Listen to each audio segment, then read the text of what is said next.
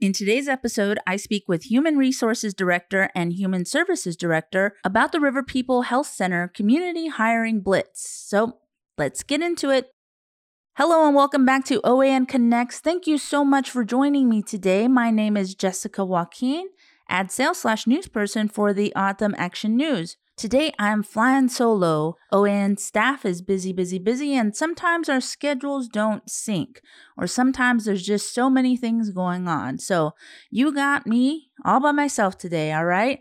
And before we get into the hiring blitz, I want to remind everyone that SRPMIC requires face masks within community boundaries, okay? So let's not forget to put on our masks anytime we are within the community boundaries, all right? Just wanted to remind you guys of that. One more thing, this is important stuff. The Salt River Pima-Maricopa Indian Community government will be moving into phase 2 of Return to Work Strong on April 12, 2021. Now, what does that mean exactly? SRPMIC departments will provide limited on-site service as government buildings open. The face mask mandate is still in effect on SRPMIC lands and upon entering government buildings, which we just talked about. Employees who return to the offices and the public are required to provide their own face masks and wear while on the premises. Along with face masks, social distancing will be enforced with 6 feet distance markings placed on the floor for guidance during your visit to the government. For government services, please call departments to verify service options. For a list of phone numbers, please see the SRPMIC website at srpmic-nsn.gov. Additional information on Phase 2. The Council will continue to use virtual meetings and will integrate staff back to the worksite. Some staff may telework per authorization policy and procedures. Memorial Hall and XPN will open with social distance requirements and face masks. Salt River and Lehigh community buildings will be in use for government-scheduled events only. Public Works will sanitize high-contact areas more frequently, and staff will sanitize their personal workspace and equipment. Phase 2 for SRPMIC recreational area use will be for a program event or program basis only. The skate park will remain closed. Pool use for programs only. Parks will remain closed. All ball fields will remain closed. At the April 7th council meeting, it was decided that the following SRPMIC local emergency declaration has been rescinded or continues to be in effect. Number 1, first directive of April 1st, 2020, stay home, no public gatherings, social distancing, rescinded. Number 2, second directive of June 19, 2020, keep the community safe, wear face coverings. This remains in effect. Number 3, third directive of July 22, 2020, curfew to reduce the spread of COVID-19, rescinded. Number 4, fourth directive of July 29, 2020, closing of the Verde River, Salt River, Red Mountain River area to reduce the spread of COVID-19, rescinded. Number 5, fifth directive of October 7, 2020, a safe Halloween for the community to reduce the spread of COVID-19, rescinded. Number 6, amended 6th directive of December 16, 2020, safe gatherings, church services, rescinded.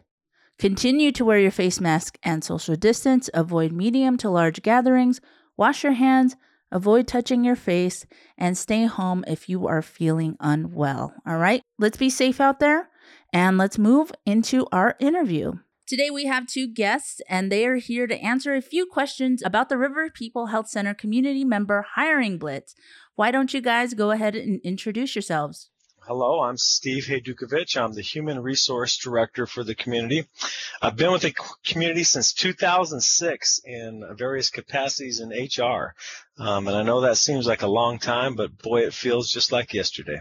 Amazing. Wow, 2006. Here I am on my 5th year. You've been here for a while. Yes. All right. How about Joseph? Hi, Joe Ramatera here. I'm the Health and Human Services Director here in the community. I've only been here 2 years, not as long as Steve, but been here 2 years and really excited about talking to you about the new River People's Health Center today. All right. Yeah. Well, let's get right into that. So Steve, this blitz is going on the entire month of April. Can you explain what the goal of the River People Health Center hiring blitz is? Absolutely. So, we wanted to, HR wanted to partner with Joe and HHS so we could give our enrolled community members first priority in filling available jobs, whether that's through placement, training opportunities, or for those new positions for the health clinic. All right. And even though the hiring blitz is for the month of April, can a community member still apply in May or beyond? Absolutely. While our focus in April is going to be to place community members into available jobs at the Rivers People Health Center, we are going to be in a continuous hiring for those positions for the foreseeable future. So community members will always have an opportunity to apply and will always remain our priority. Great, great. All right, Joe, how many positions are available and what types of positions are you looking to fill? Great questions, Jessica. We're recruiting community members to fill more than 140 positions. All type of positions from direct patient care professionals like dental technicians, medical assistants, and healthcare providers to administrative staff such as secretaries and schedulers. We also have needs in areas like environmental services and IT. I encourage everyone to reach out to the Salt River Human Resources Department to get more information. All right. What are the benefits of working in the healthcare field? So the benefits are wide and varied. Perhaps the best benefit is job security. The current demand for well-qualified and experienced healthcare workers is high and will only increase in the years to come. For many, the best part of working in the healthcare field is seeing clients and patients recover to lead healthy, fulfilling lives. That's great. That's great. Steve, can you explain the interview process? HR is making this process as simple as possible. We have two recruiters dedicated to filling HHS positions. We're asking enrolled community members just to submit their interest to Ashley Jackson or Pankaj Prasher, either by phone. You can call 362-7537 or 362-6814, or email us at rphc.jobs@srpmic-nsm.gov. After that, one of these recruiters will contact the community member and schedule an intake interview to assess your skills, your abilities, your interests. After that interview, then the candidates, if they're a good fit, we're going to refer them to the department and schedule a meeting with the HHS hiring manager to do the final assessment on the candidate and make a decision on employment. If successful, HR is going to complete the process with a background check and drug testing, and the recruiter will set a start date for employment. That sounds wonderful. So when they come to you to get this process started, do they need to have a resume ready? No, we're making a direct effort to get to know each community member through this process. And we're not requiring a resume. However, resumes are good. And in any employment setting, a resume projects a professional image and reflects well on a candidate and can give us a lot of information to help place you. Okay, so it won't hurt if they do, if they have one prepared. It would be very smart if they did, but we're not going to require it. Gotcha. Okay, and how would one go about being considered for a position? Hey, all we ask is you come to the interviews prepared to show us your talents, your skills, your ability, and your interest in obtaining a position. It's good to know if you have work experience in the field, please share it. If you have no experience in the field, just show us your desire to learn and grow in the role, and we'll help find a placement for you. That's wonderful.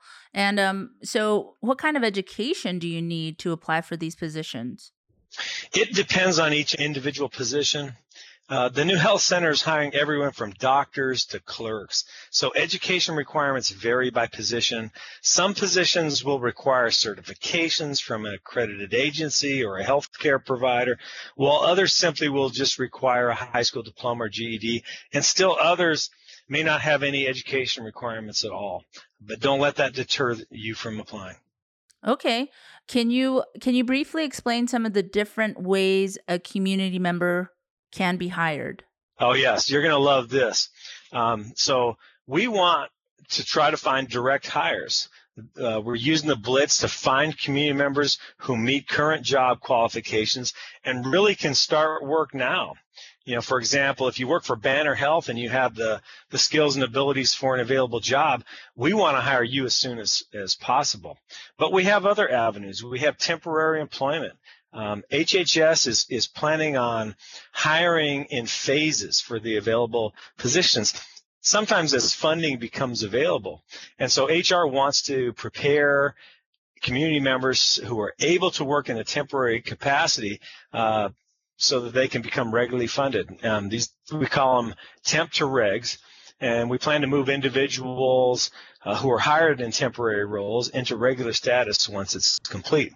There's also on-the-job training opportunities. Many of these positions are new to the community, and we understand that it's in everyone's best interest to hire individuals who may not be qualified for the job, but they need to have an opportunity to build those skills necessary to fill these jobs. So similar to the temp employment, it's in our interest to find opportunities for community members to train into new jobs and then to move those on-the-job training individuals into those regular roles once that training is complete. So that's a wonderful opportunity.